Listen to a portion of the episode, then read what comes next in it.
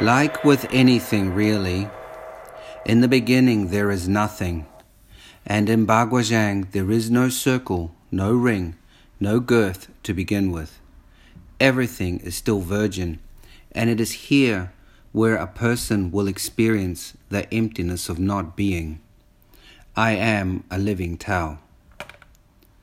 By walking the circle, a Baguazhang practitioner eventually creates their own path and as each path overlays the next, depth is created where one has gone before, and on and on, deeper and deeper, until all of the superficial has been worn away. And in so doing, we are left with a ring that had been born out of nothing and now exists in the space marked out by emptiness.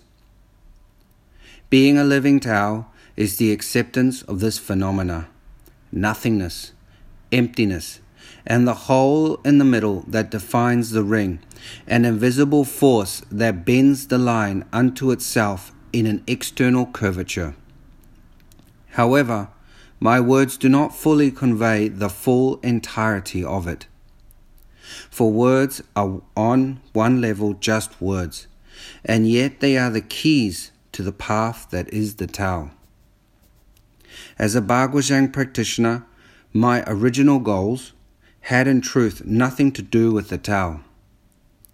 I was, like most men, learning a martial art for the martial part, but with a strong emphasis on health and well being.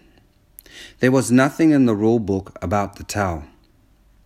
And if you ask me if I care much about it now, I would still say not really.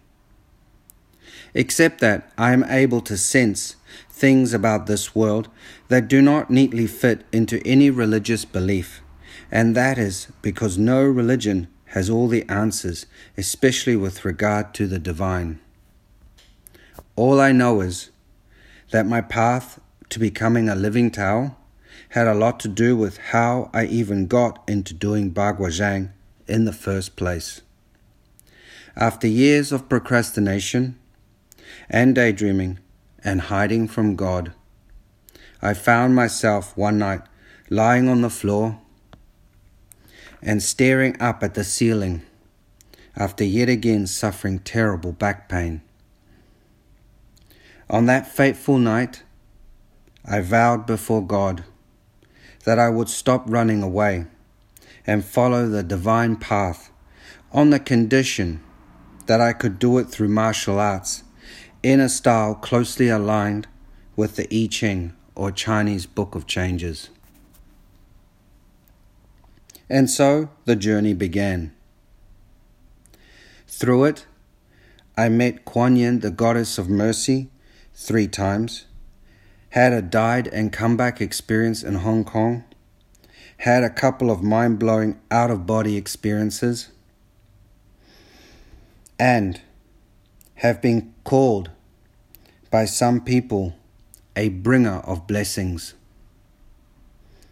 This term makes being a living Tao sound concrete because, as a living Tao, I know with reasonable clarity what I am doing, at least enough to help others along the martial arts way.